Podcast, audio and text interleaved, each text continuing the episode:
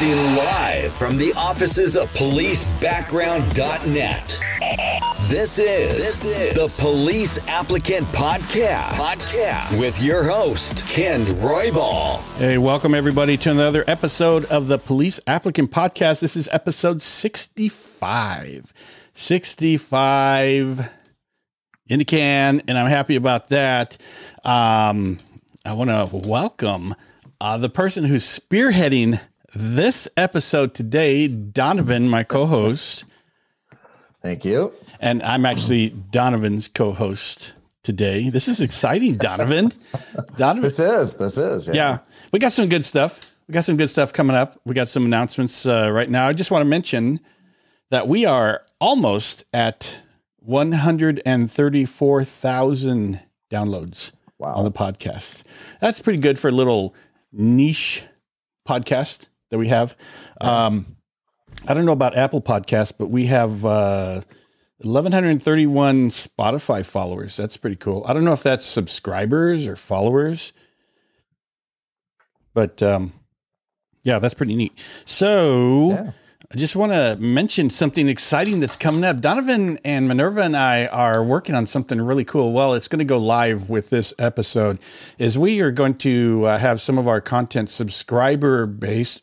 excuse me. Um, for only $4.99 per month, you can get extra content. We're working on some content, but this episode will be the very first early release uh, subscriber content. So if I can get it done It'll be, it should be released hopefully on Monday, and then the official release will be Friday. so people um, who subscribe will get early releases for the podcast. Donovan's working on his show for the subscriber content. Uh, pursuing the badge, is that what we said you were going to do? In, pur- in, pursuit of the badge. In pursuit of the badge. I'm, you know what? I had a, I had a title. I had a title, Donovan, but I'm still working on it. So. I gave you my ideas. I gave you my ideas. Donovan you gave me like me 10 ideas. I'm going, ah. But, um, and then uh, Minerva is not here because she's gallivanting around the globe somewhere. I don't know where she's at, but she's, uh, mm-hmm. she's uh, somewhere in the world. And so uh, we've got that subscriber content coming up where you're going to have extra stuff. And, um, also, if you want to make a one-time donation or a uh, be a monthly subscriber, you can do that on, uh, on the, through the links in the show notes. So, uh, with that, I'm going to go ahead and turn this over to Donovan. Awesome, man. I never been in control, so this is this is something new. So, uh, we want to go ahead and um, thank Gilbert for being with us today. Um, really appreciate that. Gilbert is from a Southern California school police department. So, welcome, Gilbert. Thank you. Thank you. So, so this is uh this is going to be interesting. I'm uh I'm an old SRO, so uh, I have a little bit of idea of what the school police departments do, but I'm I'm excited about this. So, why don't you tell us a little bit about yourself? You know, kind of where you grew up and and and how you got into police work, or how you decided to get into police work. All right. So I grew up in the uh, San Gabriel Valley, and I remember one day being sick from school, and it was a TV show called The First 48. I'm pretty sure you guys have heard of it, right? Mm-hmm. The homicide show. Mm-hmm. Yep. And I was watching the detectives conduct their investigation, and I ran to the kitchen so fast to go get my mom. and I told her, I said, This is what I want to do. So I looked at the process of LAPD's uh, hiring process. This was when I was about maybe 13, 14 years old. And then from there, it's always been a dream. I got into sales. And then right around 2017, 2018, I started submitting my applications. So that's how I began. All right. All right. When you were in uh, high school or anything, did you do any uh, explorers program or anything like that? I actually didn't know that that was available. Okay. if if right. if I would have known, I would have done it. yeah, yeah. Oh, that's good. So sounds like growing up, you kind of knew that. Yeah, you wanted to be a police officer. Did you have any contact with police? Maybe a school resource officer or something that might have uh, impacted things for you. In in in some ways, um, some of the guys, the police officers, used to walk around the campus and just kind of just talk to us about what they got going on, how they got it started into their careers.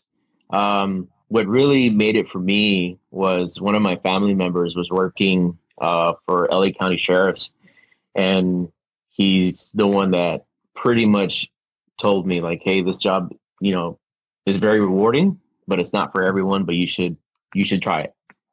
Right. I got it. Well, that's good. I got a question.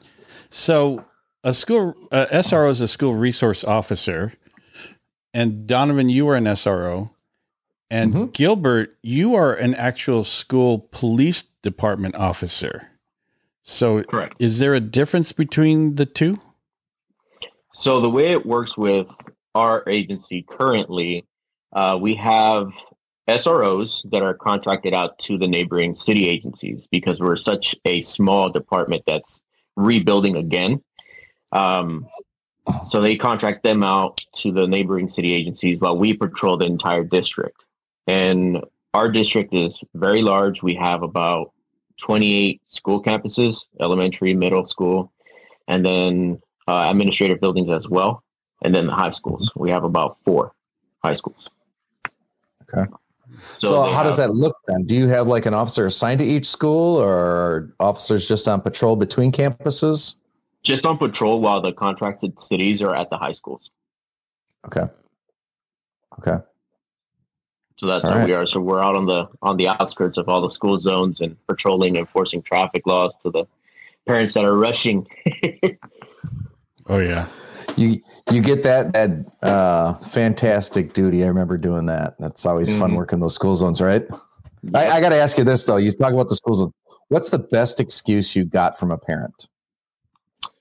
oh, I know that uh, I can't park here, but you know my child is five years old and I don't want them to walk. And it's like okay, Mhm. that's one of them. Mhm. Or I've been coming here for so long and they don't do anything to widen these streets because they're so small. Right. Those uh, I I I don't remember why or where I was near a school when they were getting out, maybe to pick up my kids or something. But what a zoo! When the they they make those they make those little curve things, the little things to pick up the kids as small as possible, and then the cars go for miles. And if you just happen to be, I think I was in the neighborhood doing a background check at the time, and it was school getting out. And I'm going, oh my gosh, this is ridiculous. The, and they're they're they're the the parents they're evil. They just are golly, they get terrible. Yeah, All right, some so of I- them do do get pretty pretty wordy, for the lack of better Mhm. terms. but um, it's good times. So the the other question I have is, what's the best excuse you got from a teacher you would stop in a school zone? Have you ever done that? I, uh, I have myself and my uh, other. Uh, I'm still going through FTO training. Uh, myself and my colleague, we actually went into one of the school parking lots, and a couple of the teachers didn't have the handicap placard on there, so everyone gets a sight. Mm. Mm-hmm. that was uh, also a great time uh, where our administrator for our department had to go and tell the teachers, "Hey, you know we're out here now, so these are going to be warnings." but it was it was a an uproar for the teachers that were like, "Oh, this is this is not good." Yep. Oh, yeah. I, I remember those kind of those situations with teachers. So, so since we're the, this is the applicant podcast, I mean, um, what was your application process like, um, getting into the department? So, as I mentioned, I started submitting my first application back in about 2017 uh, with a local sheriff's department. And um, I got through the PAT, the written course, and I got into backgrounds. And I actually took the preliminary where they talk about how the process is and all of that to understand how it works. Um, so I was waiting to hear back from my background investigator after the interview, and I would follow up because some things were changing in my life. I had gotten divorced at that time, and I would call my background investigator to let him know, "Hey, this is what happened." And towards the very end, after like a year, he just told me, "You know, I was working on it, but um, you know, you'll get a letter in the mail." Mm-mm. And I was thinking, okay, well, what does that mean? Mm-hmm. So I get the letter in the mail, and it was a non-select. Um, didn't state why. It just said during the background process I was not selected. Um, so I ended up calling the background investigator. He answered, and I asked him, I was like, you know, is there anything that you can share? I know I signed a non-disclosure, but is there anything that I can improve on? And he just told me, well, you just need time and get more college experience. I said, okay. So that didn't stop me. I, I continued going. And midway, I applied about from the beginning to the end. I applied to maybe about 20, 28 agencies, 28? all non select, 28. about 28. Wow. Okay. They were all non select. They never told me why. Um, even during my uh, pre academy or during the academy, I had um, one of the higher ups of a local sheriff department look into my background. And obviously, you know, he can't share or divulge much, but he told me, you just need time. That's all it is. That's all I kept hearing. I need time. I need time. I need time. I didn't get discouraged after all Mhm. those interviews. Um, the majority of my interviews were always, it seems like you're going down the right path. We'll, we'll contact you. Okay. So I did feel towards the end after I graduated, because it took me about another year after graduation to get hired onto the agency that I'm at now. I started feeling a bit discouraged after all of those uh, not selects punches to the gut that I was like, Mhm. well, what, what is it the way I'm interviewing? Is it really my background? You know, I didn't know what it was until the agency that I got to, they just told me they're like, you put down very truthful information that you were never in trouble for. Right. Right. Right. Donovan, I kind of, I kind of, this is interesting for me. hmm I know. I know. I knew you were going to say something. It- It's because I because I want to I want to kind of dissect this because for the candidates that kind of go through similar things. So here we have since 2017, and you what was your hire date for your current department? Uh, February of this year. Okay, so 2023.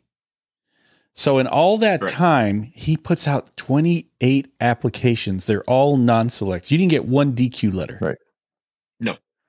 No. They're all non-selects and this kind of this kind of veiled type of advice is you need more time.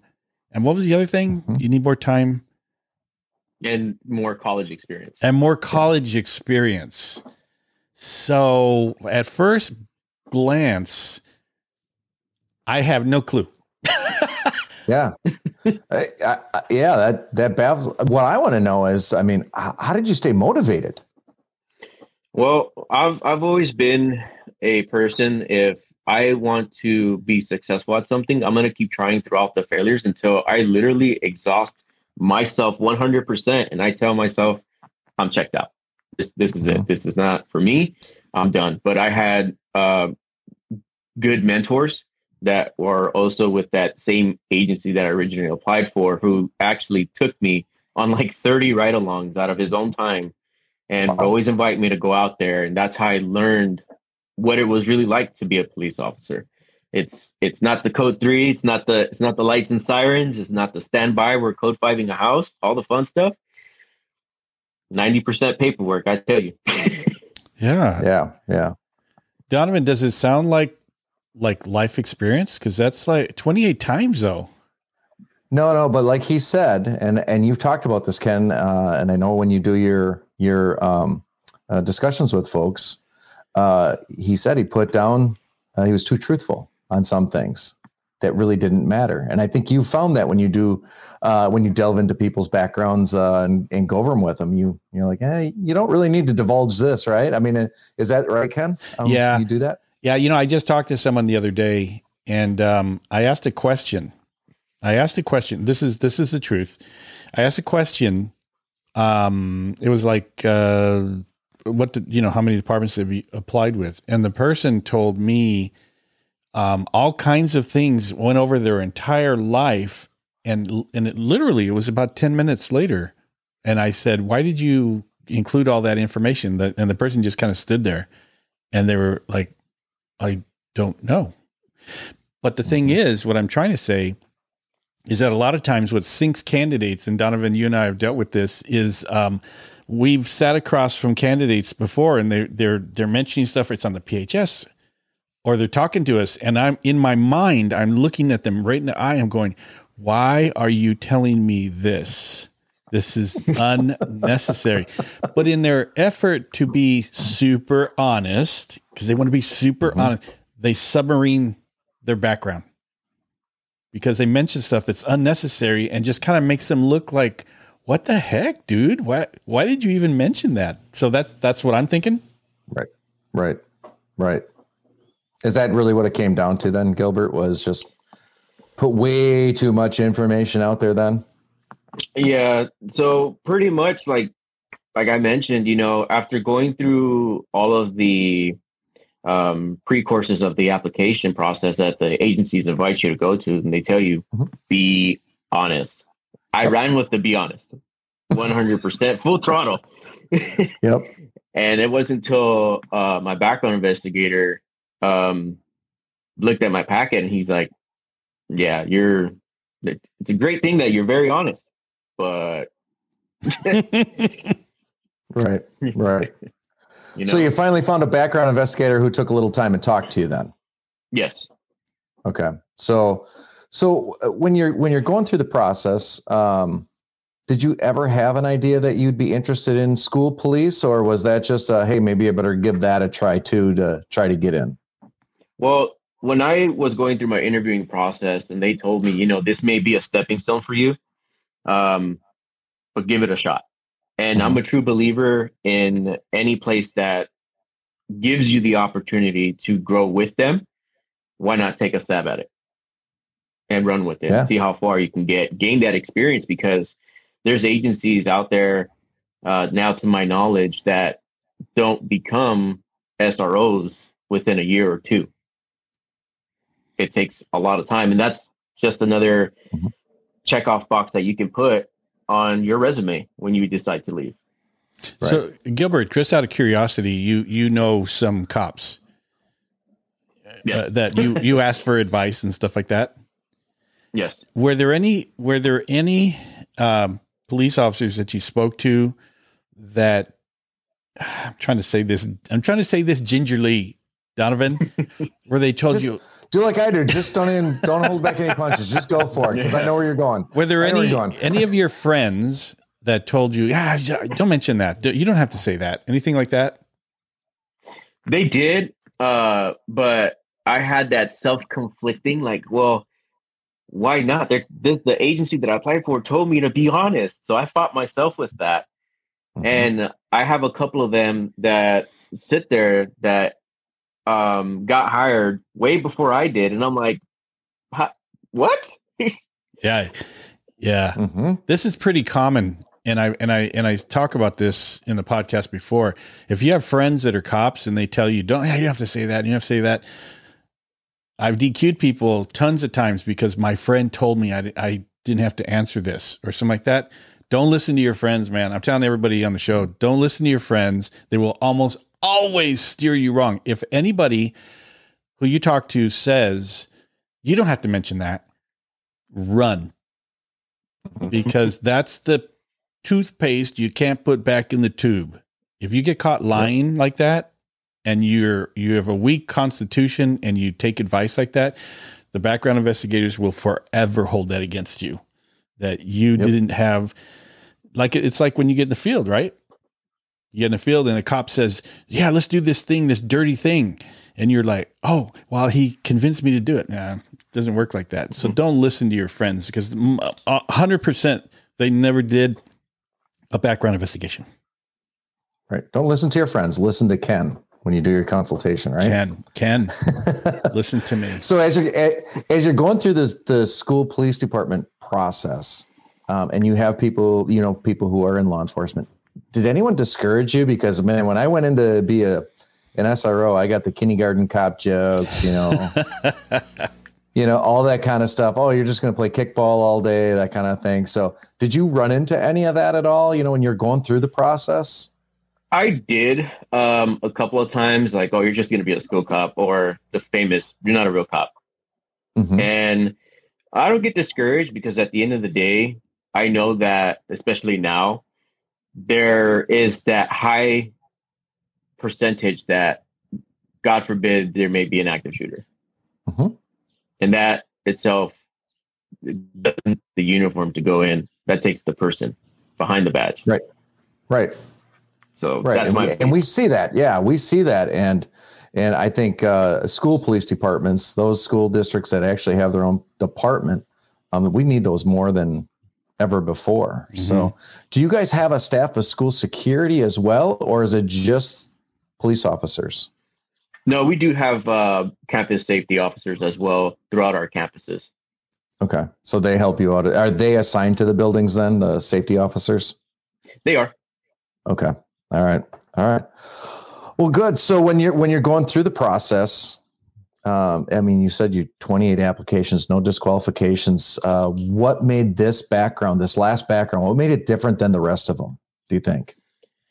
We actually uh, sat down and talked about my experiences of of life and what I went through to jump through all the hurdles to get to where I got to talk to this background investigator. And he looked at the uh, circumstances, if you will, and was like, "Why aren't you a police officer yet?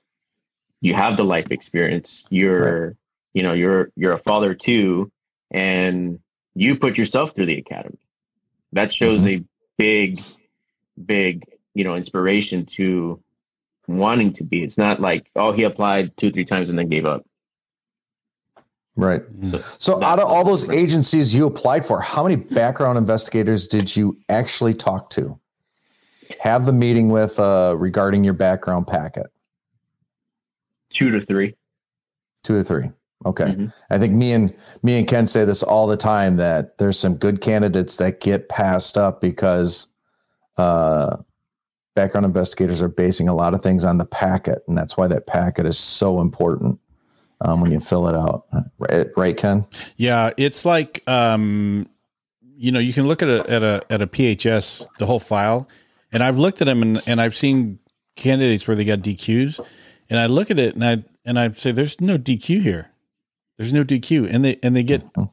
They get hired later, but the thing is, is that if you do get DQ'd or non-selected, like in your case, that is a completely uh, subjective opinion based on somebody deciding, ah, we don't like this application. And it's on the PHS too. I mean, these non-selects, Donovan, there's so mm-hmm. many that go and and it could be you may have gotten caught in this thing that happens, Gilbert, where you get non-selected because 27 agencies non-selected you. That's the reason. Yep, you ended up with lazy background investigators who are like, "Yep, this is a good way just to get them out of the pile." Yeah. So I mean, I encourage. This is a really good. This is a really good episode because when we spoke, Gilbert, I was kind of finding out about you and what you know what we're going to talk about on the podcast. I had no clue there were 28 applications, and so many background investigators. they they look at 28. They're they're number 27, and so many, so many will go. Oh, screw this, you know. And like Donovan said, it's lazy. But the 28th mm-hmm. one, that's the one I tell people. All you need is one person to say yes. And the 28th, per- he's your best friend, Gilbert. That yeah. background. I agree. I agree. so was was there a time during the process you're kind of questioning yourself though because it is school police rather than uh, other than saying the real police, or were you excited the whole time? I was excited. Um, I knew that there's those uh, personas, if you will, that you know, like I mm-hmm. mentioned, because uh, mm-hmm. my ultimate goal was uh, you know, deputy sheriff. You guys can say, you know, I, I already know all the jokes. um, but that was uh, that was my thing. I wanted to be a, a deputy sheriff. Okay. All right. And and as you're going through all these applications, you ended up self-sponsoring through the academy. I did. So um, I don't know if you want to tell us which one you went through, but Ken always wants to know if it was a, a stress academy or if it was just, you know, sitting around eating cream puffs and taking a couple of tests. yep. Oh, I, I wish it was, uh, you know, the other way around, but no, um, I actually went to San Bernardino Valley College. Hardcore. The San Bernardino County Sheriff's Extended Academy. So um, it was a part-time academy. It was four, three to four days out of the week, um, and I worked a full-time job. I worked at my full-time job three different shifts. I made it work around my schedule because this wow. was something I needed to do. And and so, um, San Bernardino is through a JC, but it's put on by the sheriff's department. And um, and from what I understand, the the that San Bernardino college is it six months? Uh, the extended is 11 months. The full time is oh. six months. So, wow. So if you, Donovan, this is, this is, this is this academy. If you, if you want to pay somebody, you want to pay out of your own pocket to have somebody mm-hmm. volunteer to have them kick your ass for, for 11 months, that's the one you go to. wow. And pay for that's, it. That is mm-hmm. hardcore. So you said you had to work around three shifts. Were the hours of the academy did they fluctuate on days and times, or was it a standard set schedule for you? It was a standard set schedule uh, the first couple of months, and then once you start going into you know nighttime shooting, the evoc training at night, that changes, and then they add an extra day on the weekend. So it's like you know me being a father, you got a, a single dad at that. Manage mm-hmm. your time with the children and work and all that. So not only the stress at home, but at this academy, yeah. Mm. Wow. I mean, I've I've never heard of a part-time academy anywhere I've been at. It's always been full-time. So listening to that, if I'd have someone come through that went through what you went through, I, I boy, talk about commitment there. That's a huge commitment of part-time and then still working a full-time job. Yeah. Yeah. Do you get college credit then since you're at the junior college for the for the academy? Yes, I did. Okay. All right. Well, that helps out then. So well, that's cool. Um, what, what, what was your favorite part of the academy? I always like to know. I want to say the experience of uh, getting pepper sprayed, walking through the CNCS gas, and um, evoc. It's always uh, what they tell us. It's a great time. yeah. So yeah. they do they do pepper spray you down there at yes. the academy as they okay. should. All right. Yeah. Yeah. Here, you know, we we give them a little whiff of it, and that's that's about it. smell, smell, this, not too much, not too much. Yeah, yeah. He wouldn't want your eyes to tear up at all. and I, I went through, I went through Academy hundred years ago, but when we went through, we went through the, you know, those big containers, the big self storage containers. Mm-hmm. We went through those with a with the um with the gas mask on.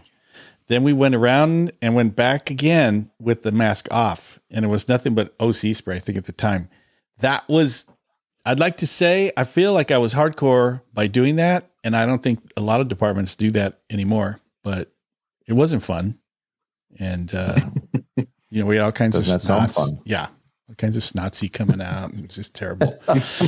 it was crappy. Um, yep. Hey, Donovan, if you don't mind, if we can take a quick break and come back to the academy experience. All right, we'll be right back. Hey guys, this is Steve Gould, host of the Things Police See podcast. I want to let you know the Police Applicant podcast, one of my favorite podcasts, is now offering additional members only content for only $4.99 per month. The new subscribers only content will feature additional episodes hosted by Ken, Donovan, and Minerva, early access to podcast episodes, special members only YouTube content, and private meet and greets with the hosts and other fans. The podcast episode will still be free every two weeks, but can you believe all this extra content for only $4.99 per month? The perks are fantastic, and you'll also be supporting the valuable work our hosts provide to you. Let's face it, guys, we need people to become cops. We need these guys to guide them through it, to motivate them, to inspire them to do so. You can also support the podcast with one time and monthly donations. The links for subscribing and donations are in the show notes in the podcast page at policebackground.net.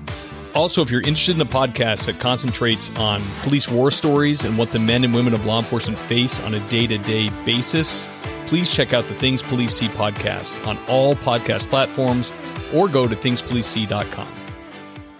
We are back, and um, Gilbert, I just I want to know uh, when it comes to all the applications you had out there when you made your decision to go to the academy, self sponsor yourself through the academy. How many applications had you already sent out and uh, been non selected on?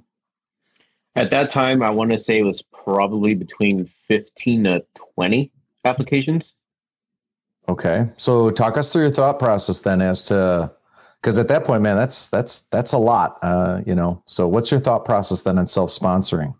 Mm-hmm. So when I got to that number and when that background investigator told me, well, you needed, you know, more education as far as college education goes, I figured, okay, let me start looking into what I can do besides getting an associate's or a bachelor's degree in criminal justice.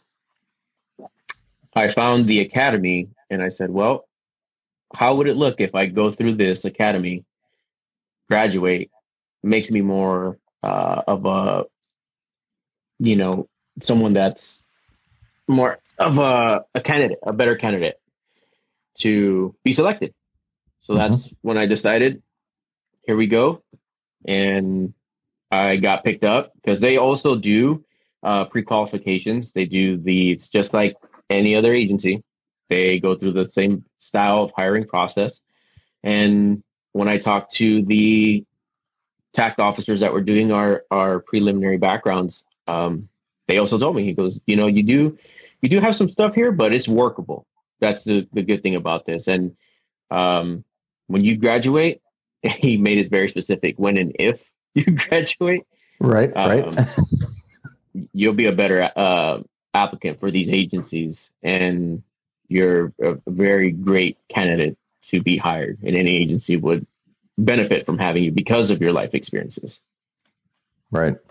So, do you wish you would have done it earlier? 100%. Okay. All right. So you, you tell anyone if they're struggling and if you can self-sponsor, that might be an option for you if you if you don't know why you're getting so not getting selected.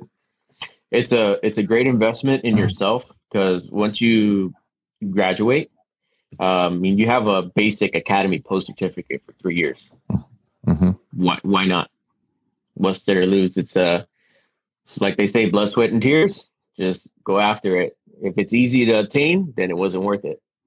This, right, This right. is an interesting topic because I, I get calls from, from candidates all the time, and actually ones I do consultations with, where I say, you know, it's uh, it's not looking good. It's going to be an uphill battle, that type of thing. And they say, well, what happens if I if I self sponsor and I go through the academy? And I I'm I'm uh, and and Donovan, I'm kind of torn on this because if you're a if you have a if you have a bad background, and I say that you know, not like if you have things in your background that that are keeping you from getting hired, and they ask me, should I self sponsor? Will that if I put myself through the academy, will that help me? And it's difficult at times because you have to spend your own money. you um most of the time in California you can't work and it really takes its toll on you and your family because um, you're putting out money and then you you're not having money come in and it's just and there's no guarantees so donovan i mean uh, what do you think about that i, I think it's a crapshoot depending on your background maybe oh. Yeah it is because uh, when i had my time in wisconsin all their academies are run out of technical colleges and you could either choose to do an aa in um, what do they call it police science mm-hmm. and end up with your certification at the end, or you can just self-sponsor through an academy. And and and their academies, there's a large number of self-sponsored people in there. And when I was doing the hiring, and they'd come through saying, "Hey, you know, I completed the academy," and I, you just shake your head like, "Well, great, but you're never going to get a job." you know, because they were not the the candidates anyone was looking for, and, and that was back, you know, before COVID, before everything that went on, where you know there were more more candidates than jobs, and we're not in this this uh, crazy market now. But you're still going to have that. I mean, even Wisconsin, they did a background on each one of the candidates, but mm-hmm. it's still not the same as what you know police department's going to do. So I, I'm torn on it too. I mean, it is a crapshoot. I think Gilbert, you made the right decision. It worked out well for you um, because again, it sounds 27. Well, I'll say 26 lazy background investigators because the first one probably did something that, yeah, you didn't, you weren't a fit for the department, and everyone else just kind of hopped on board. But um, you know, I think you made the right decision by by yourself sponsoring and getting that that one chance from the school police department. So, yeah, so that's that's it's good to hear that you did that. So now you're currently an FTO. Is that right? Yes, currently an FTO on entering the shadow phase. Okay, so you've got some time under your belt in FTO. yes, and sir. and what's that what's that process been like? How's that been? Mm-hmm. Um, so it's a very great learning um, experience. Um, I would like to share to say, you know, you are going to be critiqued, but it's for a reason. And don't take it to heart when you're being critiqued. It's for you to get home at the end of the day. 100%. Um, got, it's a lot of good times, a lot of great learning experiences because the academy teaches you the basic in a controlled environment. And once you hit the streets, there's no control besides what you are doing and how you lead that potential investigation or uh, traffic stop, which we all know traffic stops are can be deadly. Mm-hmm. Mm-hmm. So, what do you find is uh, has been the most challenging thing for you in FTO? What's the to, to really kind of get a good grasp of through the process? I would I would say um, report writing. Okay. Report writing, one hundred percent. Because of the fact of there's many different styles of report writing. I learned one way, and the department that I'm currently at doesn't particularly write that way but um, it's just a learning process. That's what it is. And yeah. if I can make a suggestion to anyone who's going to enter um, the FTO process, even at the academy phase, spend time practicing your report writing. Spend time, spend a lot of time. The tactics and all that other cool, great things that we do, that that comes with time and experience. But report writing is one thing that can weed you out of the FTO process fast. Yeah. Yeah, and that's what we find that that's a big thing uh, in our area is the report writing. So, and it has to be difficult because uh, did you have report writing in the academy? I did, um, mm-hmm. and the way we learned, um, it's it was a very specific way, but the uh, instructors who have taught us haven't necessarily uh, written reports for some time and they go off of what uh, POST has on their learning domains. So bullet point style. Mm-hmm. And, you know, then they leave it up to the FTOs that you'd get assigned to teach you the flow, the structure, how to word it. If it's too wordy, the fluff. right. Yeah. Yeah. I mean, you know anyone who's been in high school or or college and i you know that's one subject i teach at the academy is report writing and I have to remind everyone that, hey, you know, when you're in high school or in college, you'd be given an assignment to write something and it needs to be this many words. Mm-hmm. So it's kind of ingrained in us that hey, we've got to add some some fluff words, some fillers in there that that aren't needed, and it's it's a difficult process to to knock that extra stuff out because we've been it's been ingrained in us to do that. Gilbert, I uh, I got I got out of the academy, and I went my first my first couple of weeks on patrol they taught us the format, like the beginning. You you know we were working unit seven something blah blah blah uniform patrol in a black and white police vehicle blah blah blah blah blah. And my my training officers one of the first things out of the gate they go uh, where'd you learn this? I go this is what they taught us in the academy. And they go that, that's a stupid that's just so stupid. And they tore it up and I'm like but that's what they taught me to do report writing and uh, yeah that didn't work out. So, yep. Yeah. yeah so how, how, how I handle it, Gilbert, is is I actually, you know, they they get their assignments. Uh, our recruits have videos to watch, and then they have to write a report on the video.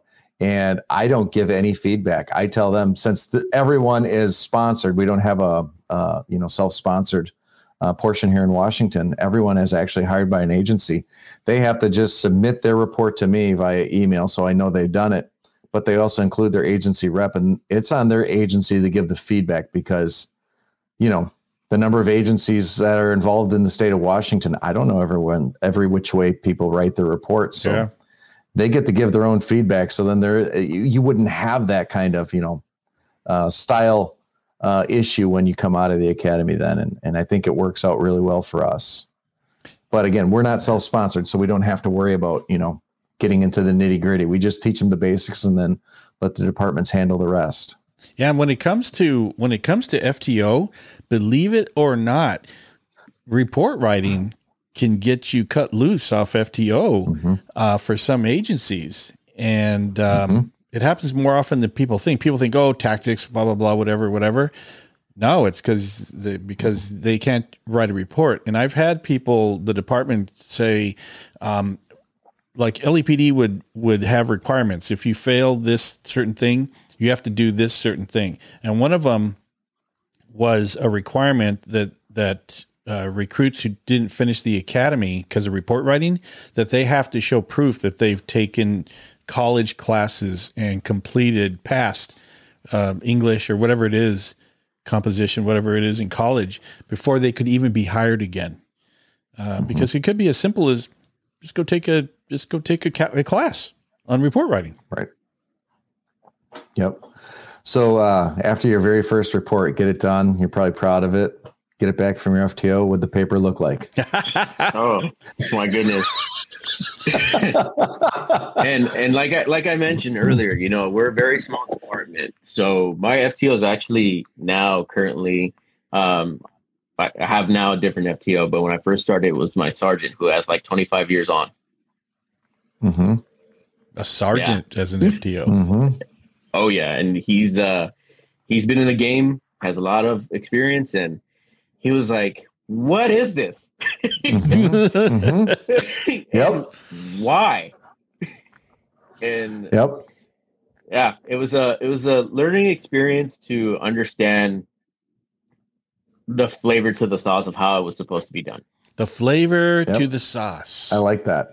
Flavor like to the it. sauce. I'm stealing that. I'm going to say know. I made it up. when when I got hired and I had to start writing my reports, literally, I wrote my reports. Like Ken, you probably did the same thing, pen and paper rather than the computer stuff. Yeah, yeah, yeah, yeah. And and when I got mine back, I thought I had this great written report, and there was more red. You couldn't see anything I wrote. Red the FTO just, ink. I mean, basically covered it all up. or the watch commander, you get it back. And and back in the day, Gilbert, what Donovan's talking about, we would write in the pencil, or was it pen? Mm-hmm. I can't remember. I did pen. I had to do black pen. I can't remember. but you'd write the whole report, and when you, it's not like oh, take this out and you go and highlight it and it comes off the word. It wasn't like that. It was an actual handwritten report, and and and it's usually when they redline your report, it's at the top. You can't. Mm-hmm. You can't. You have to do the whole thing. It could be multiple pages. Ah. mm-hmm. Yeah. Yeah. So I mean, got a little easier now, at least, right? yeah. So, so now you're you're coming up to your shadow phase. Um, I'm assuming school is getting close to coming to an end now, right now, or if they have not finished out the year. We just completed doing our uh, graduations this week, so okay. those were long, and we work Monday through Friday. That's one of the great things about uh, school police where I'm at. Mm-hmm. Um, so we had five days of very long shifts. Mm-hmm. Yeah. So so you're coming up to the shadow phase now. It looks like you timed it out perfectly so that there's no kids in school when you're doing your shadow phase, right? yes. Yeah. Good job.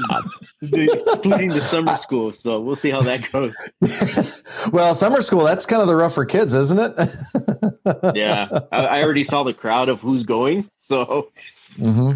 might be a little more intense than the regular school year, right? oh yeah, for sure. How long is your shadow phase then? Um, I'm assuming I, I've been I've kind of been hearing from my current FTO. It's probably going to be maybe about two weeks, if that. Okay, that's not bad. All right. Yeah, that's not bad at all. Have you talked to others uh, at police departments and stuff that have gone through FTO? Are there any differences between a school police department and like a municipality or sheriff's department?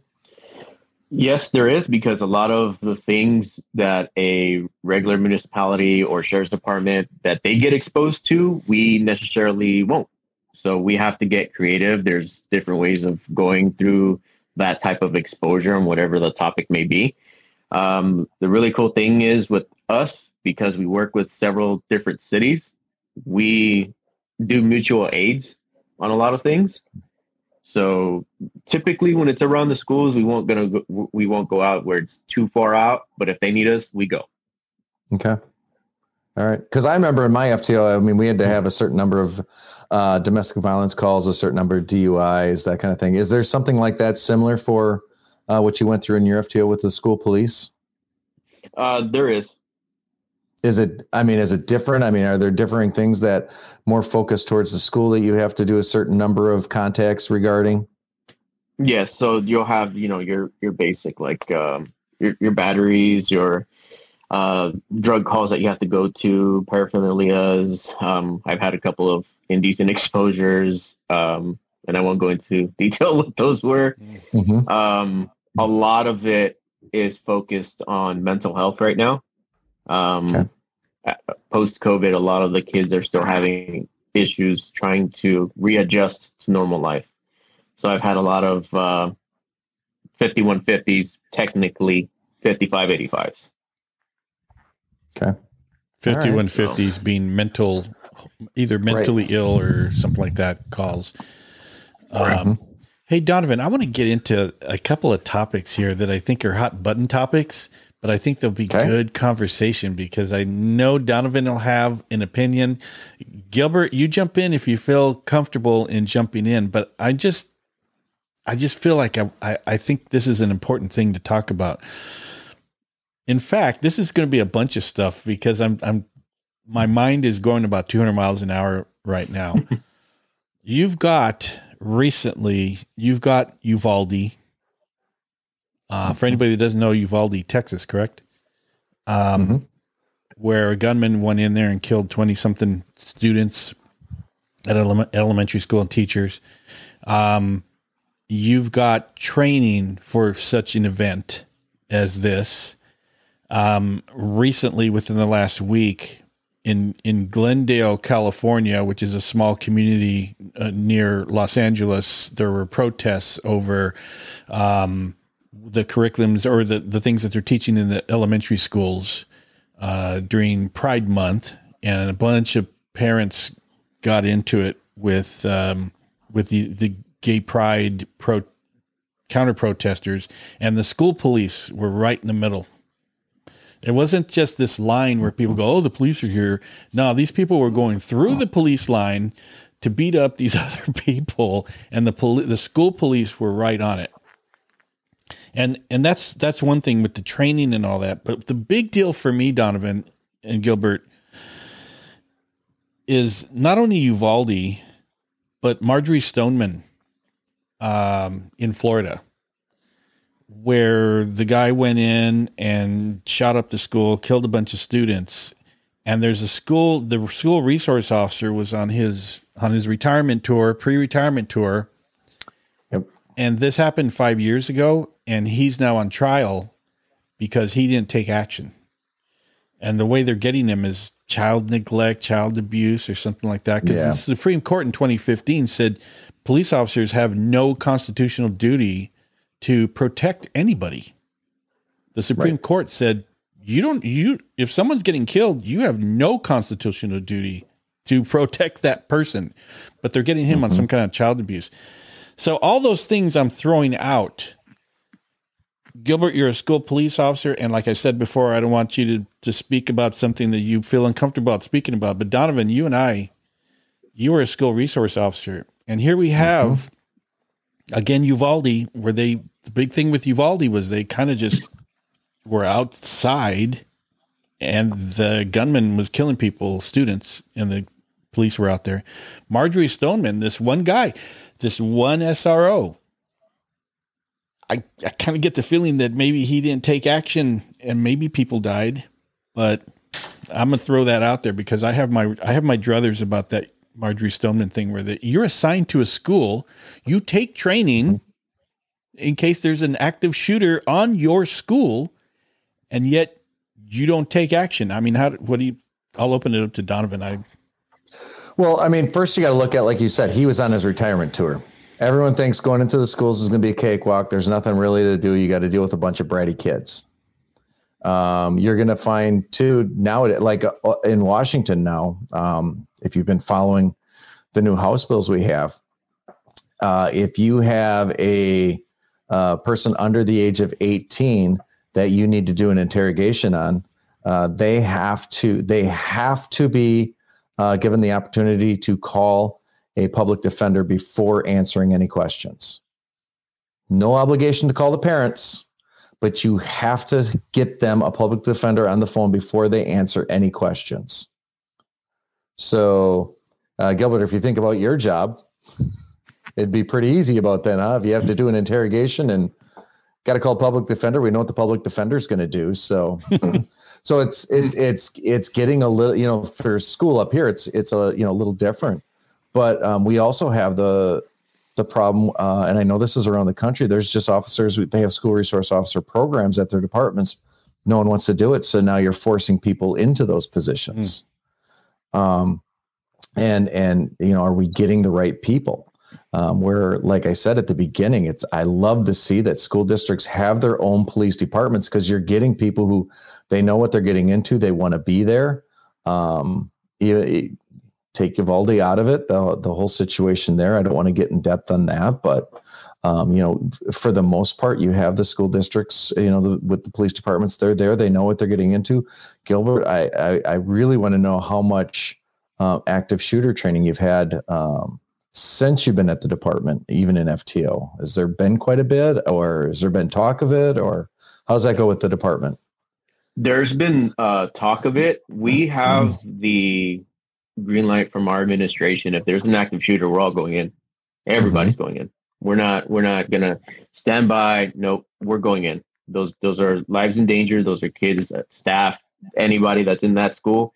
We're going in there. We're gonna uh, stop the threat. Mm-hmm. Point. Period. Um, I'm signed up for active shooter training here coming up in about a month. Okay. All right. Do they use a, a specified uh, national program? Do you know, or is, do they use like ALERRT, or um, do, does your school district have a their own little system they use? Uh, we use our own system um, okay. when it comes to active shooter training for uh, the schooling, for mm-hmm. their their policies and things like that of what teachers are supposed to do when a lockdown occurs and what our job is after the fact. Okay. All right. All right. Yeah, it's always interesting. And, you know, uh, when I was an SRO, I had to go into the schools and actually do the active shooter training for the teachers. And man, you, you get a whole mix of responses because some of them are like, I don't want to hear this. This is too triggering for me. Mm-hmm. Um, I need to talk to someone now, uh, all the way down to uh, those that are really into it. So, um, have you noticed anything with your school district with staff? Are they really uh, eager to learn about what to do in those situations, or do you see the same kind of differing opinions on it? Um, my corporal is the one that goes and does the active shooter training for the schools, and what he shared with me is there's a lot of questions pertaining from the principals of, well, all the what ifs, right? Mm-hmm. What if this happens? What if this happens? And he always tells them, whatever your school policy is, that's what you need to follow on top of what this active training we are giving you as a guideline. There on after, when we arrive, that's what we do to go from there. So there's right. there's always those those what if questions, but it's go back to your policy, follow it, and look at the training that we give you. Mm-hmm. And uh, Donovan, there's another stupid thing that happened around 2020, 2021 is the LAUSD, Los Angeles Unified School District, one of the biggest school yeah. districts in the nation. They went ahead and defunded the Los Angeles School Police. And in 2020, yeah. between 2021 and 2023, there's been at, at three, at least three that I remember, three school shootings, mass shootings around the country. There's Uvalde, uh, there's um, uh, Nashville. I thought there was one more, but um, at any rate, they went ahead and I'm like, how is that defunding the school police working for you guys? How's that working? Um, and um, another thing is that uh, there's videos after videos after videos all over the place where students are freaking violent. Mm-hmm. They have no problem attacking their teachers and things like that. Um, and so this, you know, what used to be officer friendly in the schools, you know, many years ago, Dare, the Dare officers, I don't know if you remember that, Donovan. They're like, don't don't laugh at dare officers. I am a dare officer. All right. Well, back in the day, it was like it was like officer friendly in the schools, mm-hmm. yeah. but now it's actually you go into a school and these kids are pretty violent. I'm not sure that I would hang in there as a school police officer because I would probably get pretty upset with just the students and they're arrogant and they don't care mm-hmm. and um and they're violent. So, yeah. um, you know, that thing going back to Marjory Stoneman, where the officer did not respond. I mean, it's it can go from school shooting to just violent kids, and mm-hmm. I, I don't think a school resource officer is the same as what I remember back in the day. It's not, and I think that's where you know Marjory Stoneman came into play. Is again, it was someone who was looking at retiring down the road. This was an easy gig. Uh, like Gilbert said, Monday through Friday, holidays off. Uh, you know, you get all the cake, all the cake stuff with that, you know, so you're just kind of preparing for retirement for some people. So that's what I always go back to. I think school district police departments are so important because you know they're not going there for retirement. You know they're going there for the right reasons.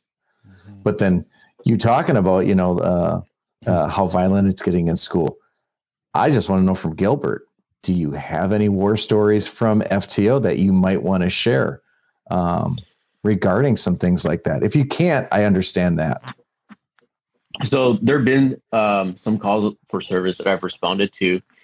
Um, nothing too too uh, wild, but when I go and talk to these individuals, these students, um, juveniles, that a lot of agencies are like, "Oh, I'm not going to deal with that juveniles." Mm-hmm. Um, they some of them um, really give me these looks like they want to fight me. Like if I'm the one that I that I like I'm their enemy right now.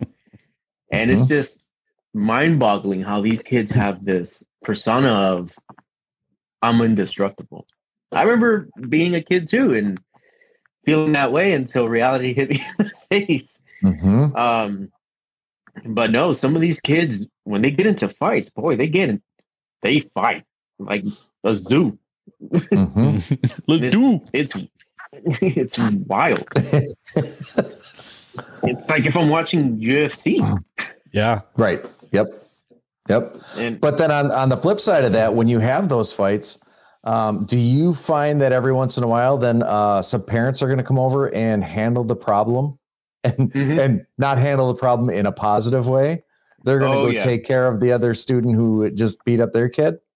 Yep, I've had to go respond to calls at a at a neighboring park for two parents going at it with each other, or the parent and the student, and it's like, here we go. Mm-hmm. Yeah, because it's, you know my little Johnny didn't do it.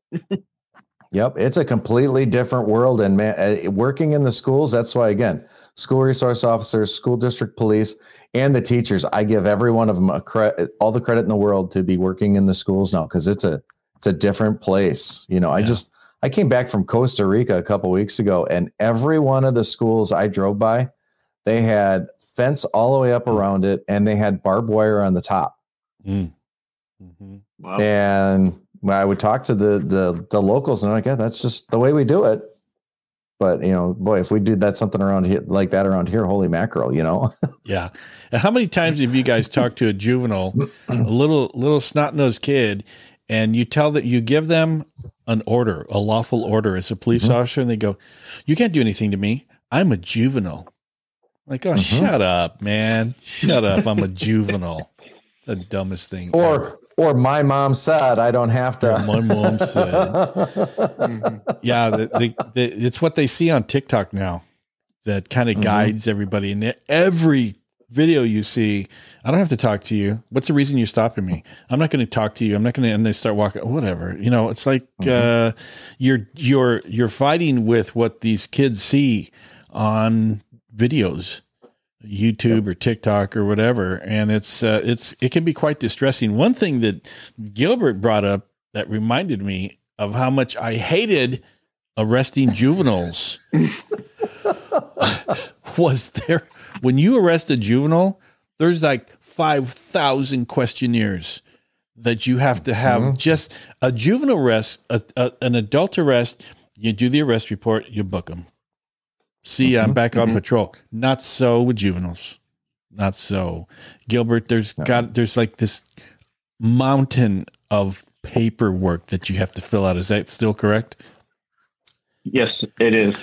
um, so, like you mentioned, adults take them, book them, but go back to patrol.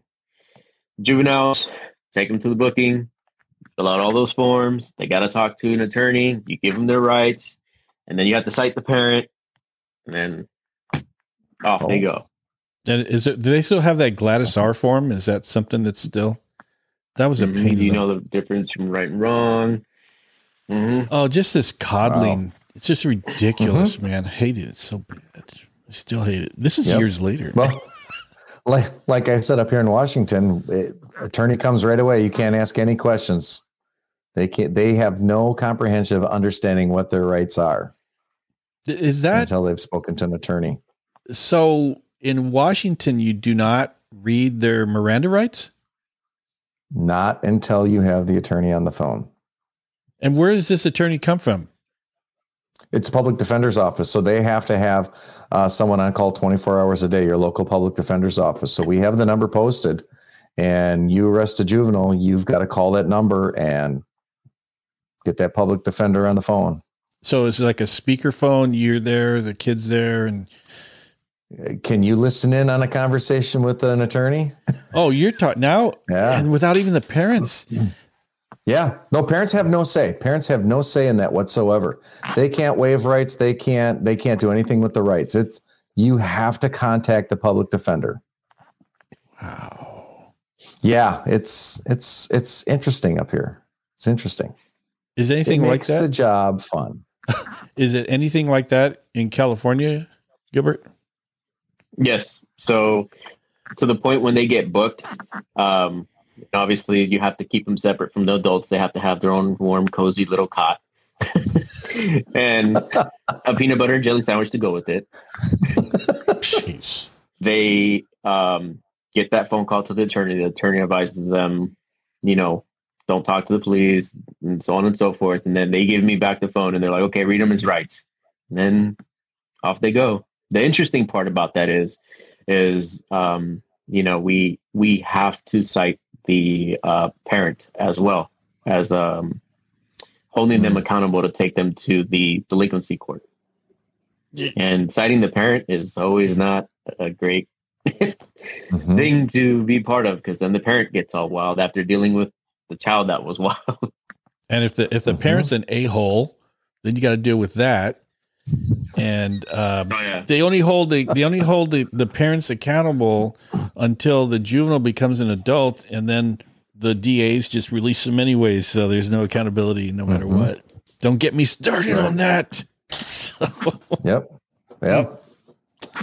good stuff. Well, it's been a lot of fun, Gilbert. I just I want to find out. Do you got any words of wisdoms? Any words of wisdom for anyone that's uh, out there struggling like like you were? So what I would say and I would encourage is uh, don't lose hope. Keep at it. If this is something you really want to do, you know, do everything possible that you can. Exhaust all your resources, um, you know, and just make sure that you educate yourself because this is a growing, growing uh, job that never there's there's no stopping and learning. I always hear it all the time. You don't become a well-rounded police officer between your first couple of years. It's usually five to seven to know, okay, this is I, I know what I'm I'm doing. And then even then, there's more learning. So just keep learning and don't give up. One place tells you no, keep trying. Yeah. Prove that, right? You just kept going at it, which is is impressive. I'll, I'll give you one opportunity now too, because you know everyone makes fun of the school police departments. You got any selling points for the school going to the schools police departments? Anybody that wants to have a a, a banker schedule, if you will, and enjoy the the holidays off. Yep, yep. There's good times though, aren't there? Oh yes. Um, you know, going to elementary schools, you know, the playing kickball, things that normal municipalities that playing you know kickball. don't get to do. You know, it's I've played basketball a couple times. I'm not gonna mm-hmm. lie to you, and I don't remember seeing that when I was growing up. You know, we'll get the speeches, but never the officer to come hang out, even sit down and talk to you. You know about how classes are going. You know things like that that's the more empowering thing because you don't really get to see that with municipalities. They're busy. They're out there right. hooking and booking. Yep.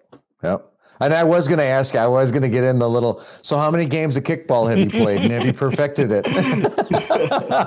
Because I ain't gonna lie, I played. If I had time, I played kickball with the kids. Why not? It was. It's mm-hmm. fun. It's it's a good way to build those relationships. I've I've shot some hoops, being at the high school, most of them were better than me, so I tried not to do that. I mean, kickball it was a level playing field, but um, you know, I, I got out there, and a lot of school resource officers do. So um, I think there's a lot of benefit to working for a school district police department. So um, this is this has been fun. Ken, you got any uh, other questions for Gilbert? Yeah, just in closing, I want to I want to find out from you, Gilbert, what what kept you going. My children did my children. Uh, I wanted to set an example of if you put your mind to what you want to achieve and you go for it and you work hard, you can achieve it. The old factor of, or the old saying of, if you have a dream, why not chase it? Go after it. Mm-hmm. That was my dream, and I'm living it now. So I'm I'm very impressed b- about your tenacity. Um, mm-hmm. And so anybody that's listening to this podcast don't come to me unless you got 28 applications out there. Do not come to me because I'm going to laugh at you. I'm just saying that um, 28 applications, man, 28, and you didn't quit because you knew, mm-hmm. you knew, and I've said this before, something in your heart told you you were called to do this. And mm-hmm. so you said, I'm not giving up. Where I've talked to people all the time, they go, Yeah, I've had this many, blah, blah, blah. And I'm like, you're the only one that can call it. You're the only one that can say I'm and if you still feel that calling, and right, 27 said no. All you need mm-hmm. is that 28th one to say yes. I'm very I'm always impressed by that. We've got some some episodes where people just kept going and kept going and finally got the call. And so that is really cool. Yeah. We need to come up with a wall of determination and put those candidates, yeah. you know, those those folks up there, you know, that have just not given up because again, I hear this with Gilbert, and there's a couple others that man, it's it's incredible. Um, I feel fortunate I didn't have to do that. So again, uh, hats off to you, Gilbert. That's that's incredible. Yeah, that's really cool. Thank you. Very very impressed. Um, well, with that, Donovan, I think this was a good episode. Another good episode. Gilbert, yeah. God bless you, man. The schools are are hot hot zones right now. It's bad enough with the unruly kids, the teachers quitting because the students are out of control. They're violent. You've got protests going on, and you guys uh, in the school district police are the thin blue line um, in those schools. Mm. And and heaven forbid uh, an active shooter comes up because you definitely um, have to have that training kick in to protect those. Man, Donovan, I just like it. Just like just the thought just occurred to me.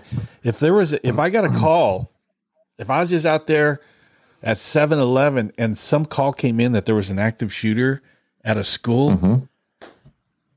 I don't know what I would do, man. I don't know. That's probably like the most scariest thing because we've been yeah. to shooting in progress, victims down, someone's head blown off, whatever. We've we've gone to those calls, but it's like a one shot, right? And the right. person's in the right. street suspects there, suspects not there. You confront the suspect, suspect's gone. This is not the same with with school police. I got to hand it to you, Gilbert. Mm-hmm. That's that's that's heavy stuff, man. God bless Yep. you, brother. God bless you. Yep. Thanks, and just do us one favor Thanks, when you when you actually finish your shadow phase, can you just shoot us an email so that that we know that you you made it through? Definitely. I'll keep in touch. All right. All right. Yeah. We appreciate it. All right, that is it. We're going to be back in a couple of weeks.